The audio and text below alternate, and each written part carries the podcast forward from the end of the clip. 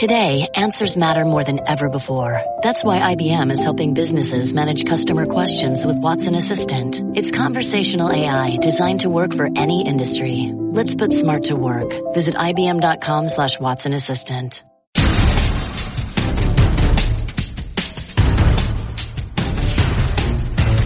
Welcome everyone to Breaking Big Blue. I'm your host Jordan Raanan ESPN, ESPN.com Giants reporter.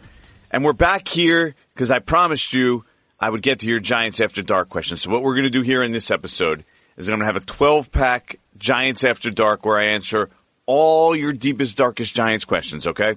So we'll get to that in a minute, but I'm going to be proactive first because really what happens is I get a lot of the same questions over and over and over again, okay? And, and it's been like this now for months.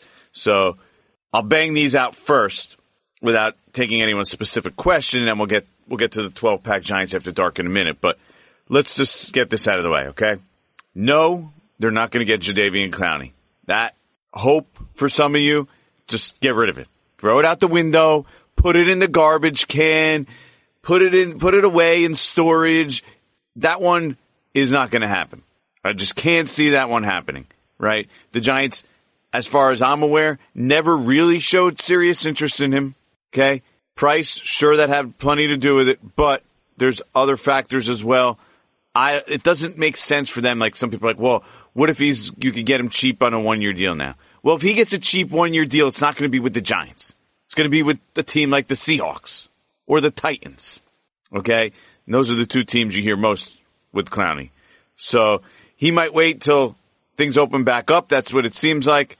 But I still, and I know this will linger until he does get signed, but I do not expect that to happen.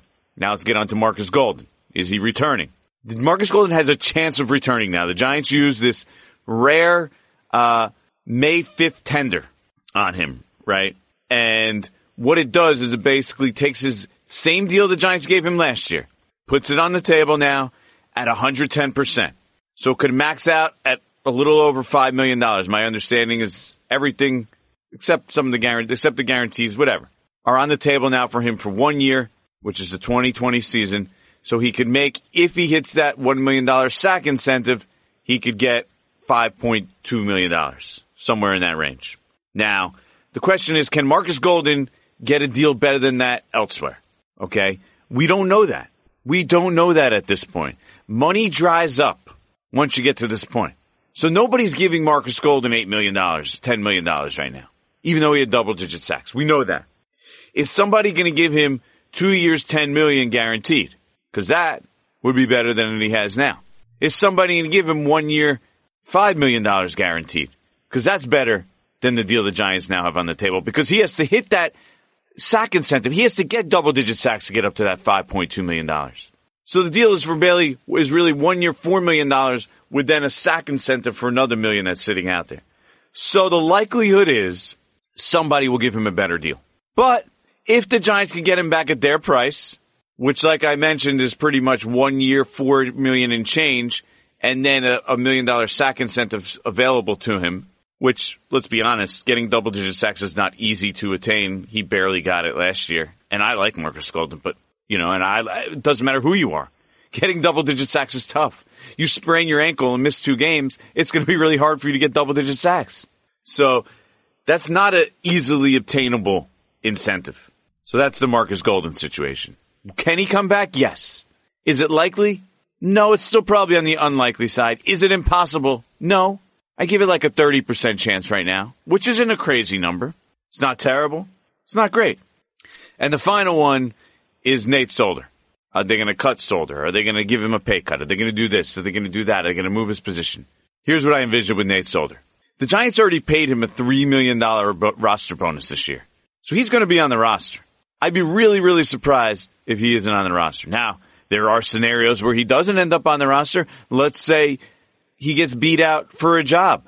Let's say Andrew Thomas and either um, Cameron Fleming or Matt Peart beat him out for a job and the Giants decide their best option at tackle is um, Andrew Thomas on the left and Cameron Fleming on the right, or even Matt Peart, which I, I, I would be surprised rookie at a UConn third round pick. But they're still going to get to the point where Nate Solder's going to go and he's going to compete this offseason. right? And he's on this roster.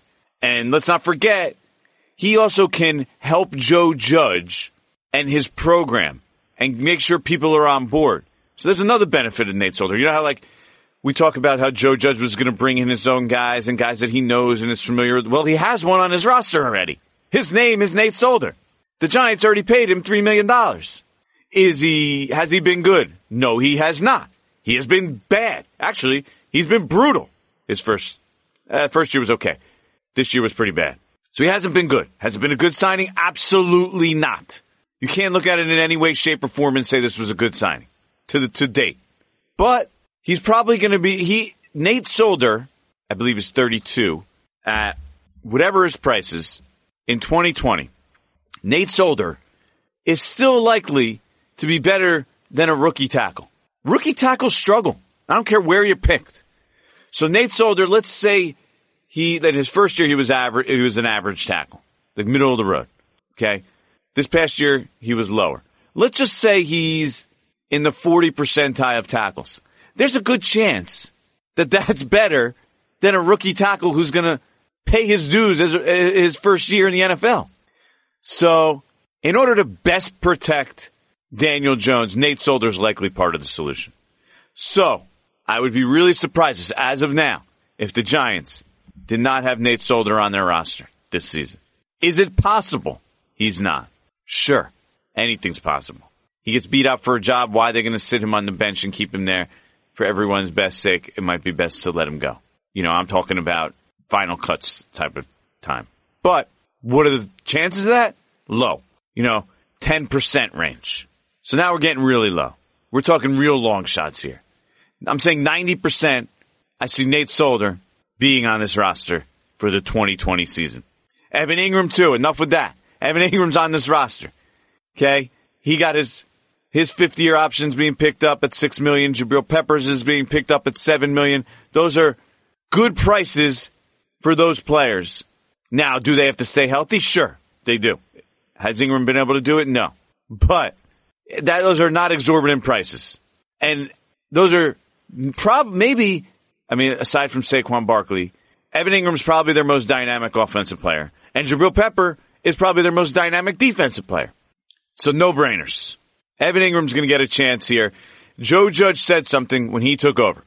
His job, he doesn't want to hear what people can't do. He wants to hear what they can do.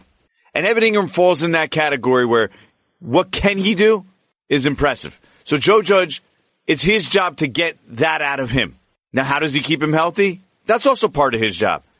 Freddie Kitchens, the new tight end coach, they're going to have to figure out the best way to keep Evan Engram as healthy as possible over a 16 game season. Use him in a way where his talents shine and you limit the potential of him getting beat up. Not going to be easy, but Evan Engram is going to be on this roster and he's going to be a key, a key player, a key player in Jason Garrett's offense for sure. All right. With that, let's get into what we're here to do. On to the next one. Okay. This is what we came for. It's the part of this episode where I answer all your deepest, darkest Giants questions in Giants After Dark.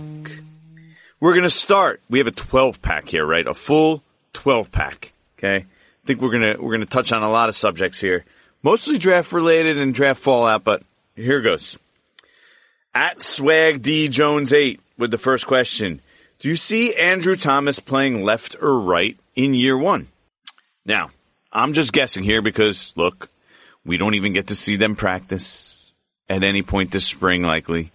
We're, they're not going to get on the field together. So the Giants aren't really going to be able to know or figure this out anytime soon. Now they have ideas, and I think the idea is to throw all the tackles in a pot, play them on both sides, and find out what's the best combination for this year. So knowing that, and knowing the way Joe Judge wants to approach this, I, my guesstimate is that Nate Solder stays on the left side this year. Andrew Thomas plays on the right. Cause like I mentioned before, the likelihood is that Nate Solder's still the better left tackle right now. Right now, year one, Andrew Thomas coming in. I know he's coming from the SEC and he's played a lot of good guys, but the likelihood is probably a below average left tackle in year one. Okay.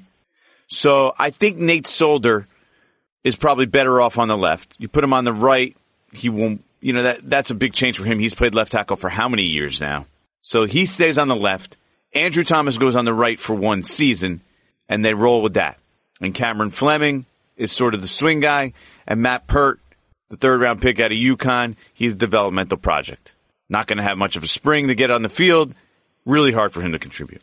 So I'm thinking Nate Solder stays on the left, Andrew Thomas on the right. But when they get on the field, they could switch that. They could maybe say, oh, you know what? We think Andrew Thomas is our best option at left tackle right now to protect Daniel Jones' blind side. I'd still lean towards Andrew Thomas on the right for year one. For year one. So, question number two comes from Frankie Lifts.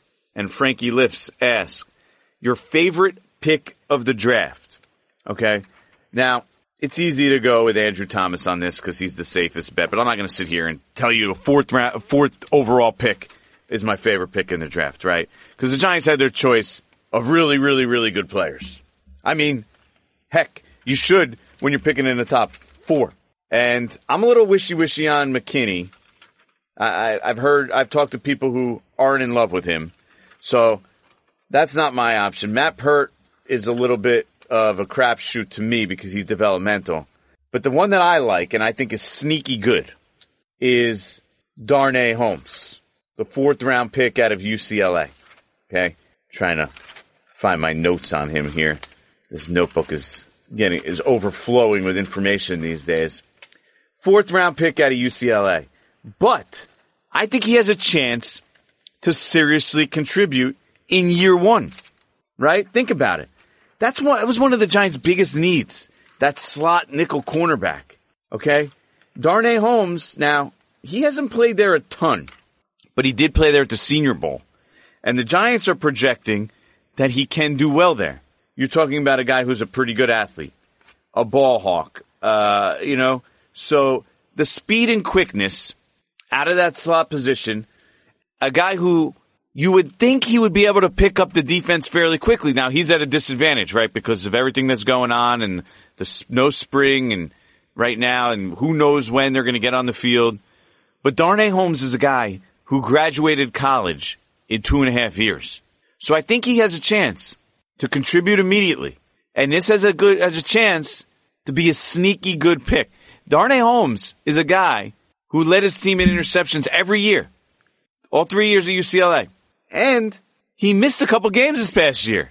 So I like him. I, there's something about that. I, I think th- that just gives me optimism that not only can Darnay Holmes contribute, but he can contribute pretty quickly, as in the 2020 season. So, question number three. Let's move on to at Giants Alliance asks, do you think the Giants were targeting Biadasz, who's the center from uh, Wisconsin, Tyler Biadasz, if I'm pronouncing his name right, before the Cowboys traded for him. And I believe it was the the third or fourth fourth round, I believe. And the answer I think is no. I don't think he was the Giants' target at that point. Everything I've heard suggested that he wasn't going to be an option for them. Now, I'm not exactly sure why, but I have some theories. One is he had a bunch of injury concerns at Wisconsin. I know he played, but that's partly why he didn't play well this past year.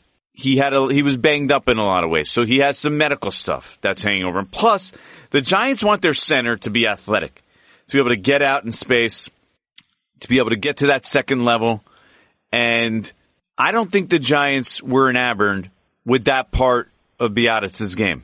So now is he a better fit for the Cowboys? Probably. If they're going to be more of that power team, which I think they are, which they have been a power downhill running type team, he probably fits a little better there. I don't think he was an ideal fit for what the Giants were looking for at center. Um, which is why Hennessy and Cushenberry, the two guys that were taken, what, second, third roundish, and the second, beginning of third, I think it was beginning of third, both of them. Uh, those were the guys that I think if the Giants had a, a chance at them, they would have taken.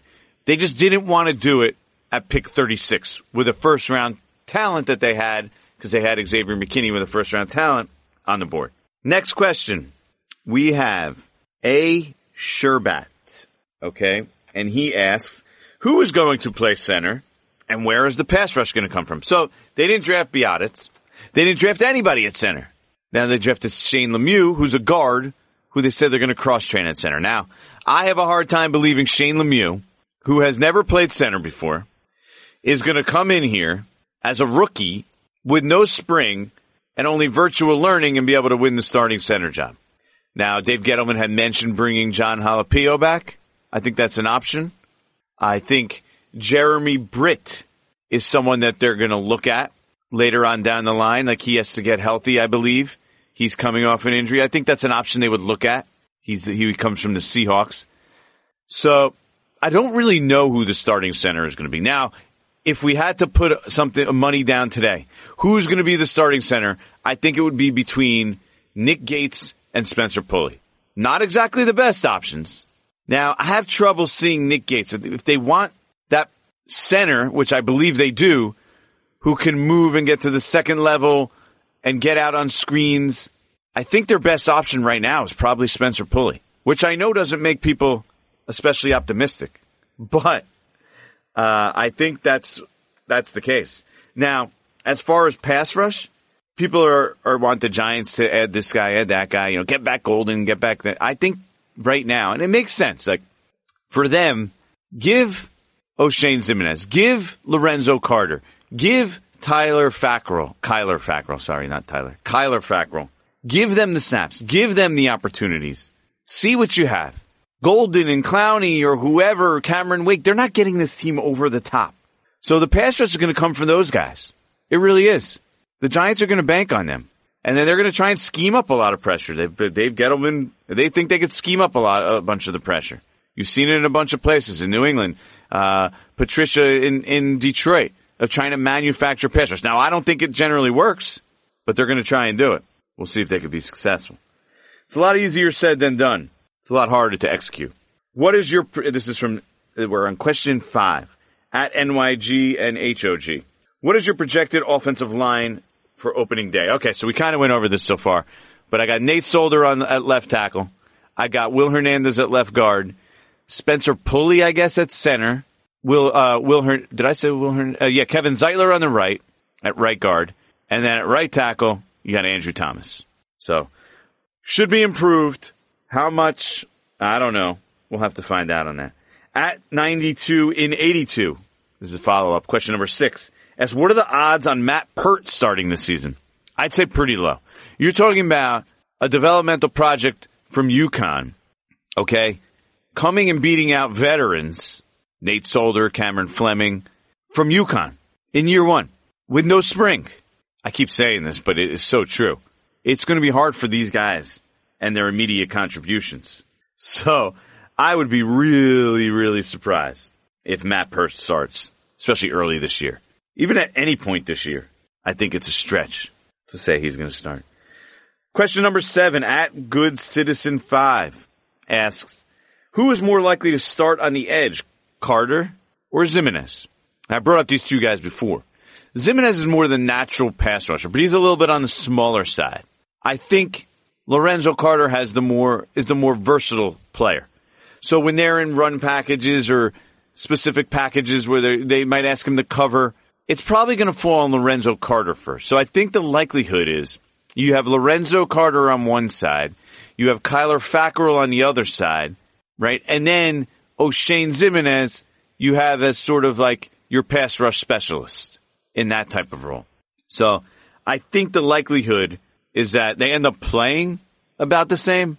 But if you ask me who's the starter by name, it'll probably be Lorenzo Carter because Kyler Fackrell himself isn't the best run defender. You put him in Oshane Ximines out there at the same time, who is a, I don't think is, that's not his top skill either.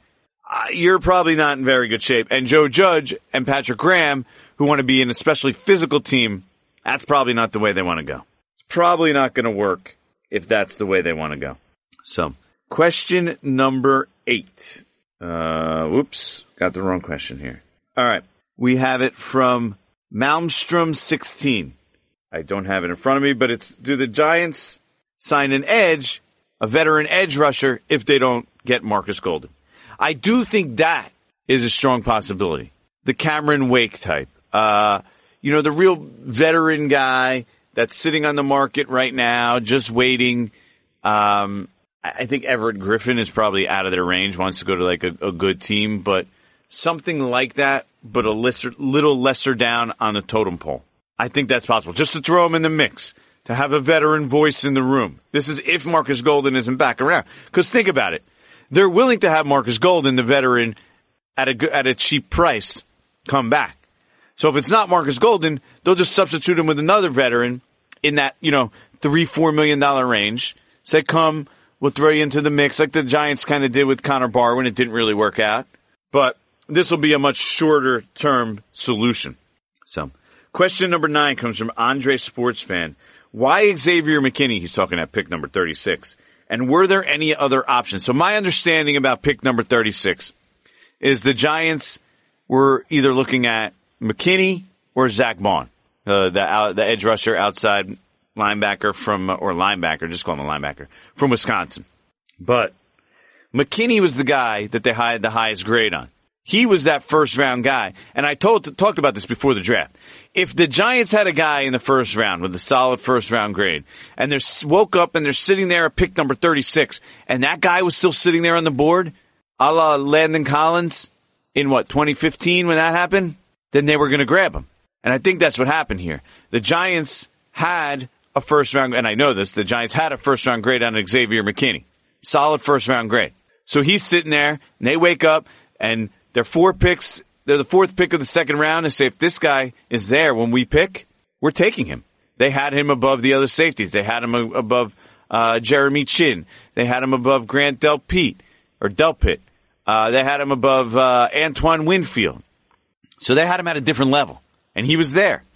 So they weren't going to pass up on that opportunity. And that's why they didn't trade down because they thought it was too good a value. Hey, look, we have this guy who we have a mid first round grade on and he's sitting there at pick number 36. Lucky us. Let's do this. So, all right. Next question. Question number 10 at Broccoli Rob, R-O-B-B. I like your username, by the way. I think it's smart.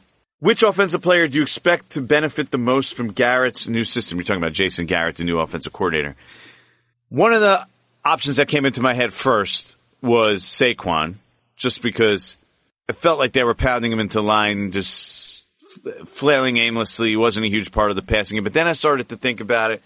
Uh, you know, the, the Cowboys were never the best at using their running backs and making, turning Ezekiel Elliott into a pass catcher. And he actually can catch the ball pretty well.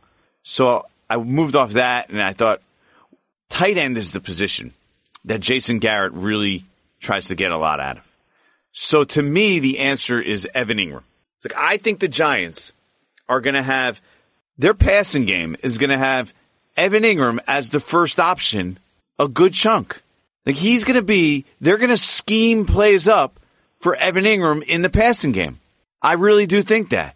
And he's the guy that like he's the mismatch, right? Is Darius Slayton or or Golden Tate or Sterling Shepard all good players? But do you look at them and you see who they're going against on defense and you say, oh, that's a massive mismatch? Or no, you say, oh my God, I could get Evan Engram on this ex linebacker or ex safety. That's the mismatch I think this offensive staff is going to look at and try to exploit.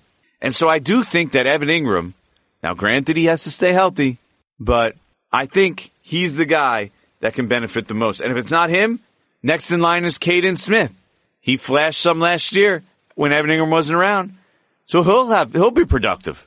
That tight end position is going to be productive. All right. Question number 11 at Giant fan 14, Jim Foreman. Actually wearing a San Francisco Giant hat in his picture, but he says, whose do I think is the most intriguing unrestricted free agent they sign? Who among them has the best chance to make the team? So to me, there's two guys that stand out, right? Kyle Murphy, offensive lineman from Rhode Island. You follow the clues when it comes to these things. And the clues are the money. The Giants were intrigued by Kyle, Kyle Murphy to the point where he received the most guaranteed money. $12 million, 12, 12 million. It's what he wishes. 12,000 of his signing bonus was guaranteed. 85,000 of his base salary is guaranteed. So the Giants really already invested close to $100,000 in him. Plus, you're talking about a guy who's versatile. I believe he's played all positions, all five positions on the line. That's a bonus, especially when you're looking at being a backup lineman, right? I like his tape. There's some positives. I, I mean, by tape, I mean, I, I looked at his YouTube highlights. Granted, he's playing against lesser competition than he's going to face, and the, the, the size and strength is going to might be a little bit overwhelming at first for him. But he plays nasty. You like that about him. You see him finishing guys after the play. You like that about him. He's versatile. You like that about him. This gives him a chance. They invested him. You like that about him. So it's either him or Javon Leake, the running back from Maryland. Now I know I'm a Maryland guy. You're going to say I'm biased on this one, but he's an explosive player. Now if he could catch the ball well out of the backfield, whenever they have training camp or whatever, I think he has a chance. Remember something about Dion Lewis, who the Giants signed from the Titans. Dion Lewis was guaranteed squadouche, nada, nothing. So he's not a lock to be on this roster. Wayne Gallman, not a lock to be on the roster. Javon Leake, Wayne Gallman, um, Jonathan Hilliman, who was on the roster last year, and Dion Lewis. All these guys are going to be competing for those spots behind Saquon Barkley. And it's anybody's job. And Javon Leake is an explosive player. The Giants need explosive players on special teams as well. So I like Javon Leake's chance to make this roster as well. I really do. So those are my two guys that, that probably stick out the most. And again, follow the money. Javon Leake, 15K signing bonus, 60K base salary guaranteed. So that's $75,000 they guaranteed him. Not saying that's guarantees anyone's spot on the roster. It doesn't. But it gives him a chance, for sure. Because it means they wanted him after the draft. They were very interested in making sure he was on their roster. Final question, number 12. At campaign ZZZ. Campaign ZZZ. What progressions do you think Danny Dimes and the offense take this year? Well, if the Giants want to have any chance now and into the future, it's going to be contingent on the growth of this offense. Cause they still, you have to think about it this way. They're still so heavily invested in that offense. That offense has to carry them. Do they have to take them to the playoffs in the Super Bowl? No. Do they have to be a top five offense? No. But they were a bottom half of the league offense last year. Bottom half of the league with Pat Shurmur, who I think is a, actually a pretty good offensive mind with some offensive talent all around the roster. Now, granted, a lot of it got injured. Saquon Barkley got injured. Evan Engram got injured. Sterling Shepard got injured. Golden Tate got himself suspended. But they weren't good. The line wasn't very good. They underperformed. The offense underperformed. The play calling at times was unimaginative in the first half of the year, I thought. Now, the Giants are, have, think about it. They have now put, they've had three picks in a row. Top six in the draft. All three of them have been invested on offense. Andrew Thomas, Daniel Jones, and Saquon Barkley. When you're making that kind of investment in the offense, that unit has to be good. If that unit isn't good and doesn't make a huge stride this year, if Daniel Jones doesn't make that huge strides in year two, where he cuts down on the turnovers, has a better command of the offense, makes more plays, then the Giants are in huge trouble. They're going to go 4 and 12 again this year if the offense isn't good. They're going to stink.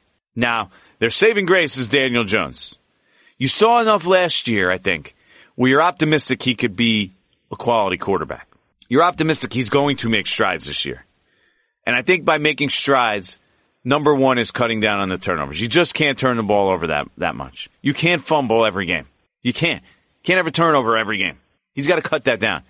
He's got, he's got a 20 turnovers tops, right? And then produce 30 touchdowns. You really want to be two, two to one touchdowns to turnovers. In his case, he was basically one to one last year. So a good progression, I think, would be one and a half to one, right? So like I said, 30 touchdowns, 20 turnovers. Okay. Doable in year two. And then next year get even better. And if not, they're screwed. They're screwed. Daniel Jones has a good year. The Giants offense plays well. The defense is serviceable. They could go eight and eight or so. That's a solid season for this team. Let's be honest. Daniel Jones doesn't progress, the offense is still bottom half of the year, and they're winning three, four, five games. They're going to be bad. Bad team. Defense, again, I, I said this going into last year and they couldn't do it because the defense was even less talented than it is now. Average defense this year is a win for them. We just want an average defense. I don't care what the numbers said or where they finished. If it came down to it last year, the Giants were so deficient on talent on defense that if the other team needed to move the ball or wanted to move the ball, they could do it against that defense. That's how bad they were talent wise. Everyone sit here. I know there's people out there and they're going to say the defensive coordinator, this defensive coordinator, that. No. That team with all the rookies, young players, and no real difference maker was talentless on, a, on an NFL scale. I mean, bad. This year they just have to be decent because the offense, they have to be good. They have to put some points on the board. They have to not turn the ball over and put the defense in terrible spots like they did last year. So it was a bad defense getting put in terrible spots by an offense that was turning the ball over like crazy. Talk about an awful combination. That's how you end up 4 and 12. They end up 4 and 12 again this year if the offense and Daniel Jones do not make a progression. Three top six picks in a row. Offense. You gotta be good. No excuses for this offense not to make strides and be a quality offense. And if it is, if it isn't good, it's probably going to cost Dave Gettleman his job because they can't go four and twelve again. So Dave Gettleman can't go four and 12, 5 and 11, 4 and 12 and take three players on offense and the offense be below average. And if he does, you have to scratch your head and be like, what the heck is going on here? Because it's a production business. Everybody knows that. And now it's time for the offense to produce. On to the next one. Hope I touched on everything on that Giants After Dark. I think I, we had a good wide range of questions there. Thank you everyone so much for submitting the questions. As always, keep firing my way. I'll, I'll do my best to answer them. Uh, better chance if you send me questions on Instagram that I actually is even as a DM that I actually see it. Uh, Twitter, Twitter feed gets clogged up a lot with a bunch of garbage or whatever. Uh, it just moves very quickly that it can get lost in the shuffle. So that's just the heads up. So Twitter, Instagram, Facebook, email, wherever you want to reach me, as always, please do. Do a little giant uh, Jordan on the beat where I give you a feel of what it's like to be an NFL reporter, someone covering the Giants, an ESPN reporter. And today it's, I'm going to give you a feel of where I'm at right now. Okay. We're in this stay at home coronavirus pandemic uh, quarantine type situation, right? We're all stuck at home, especially if you live in New York, New Jersey. You're pretty much at home. You're not going anywhere unless you have to.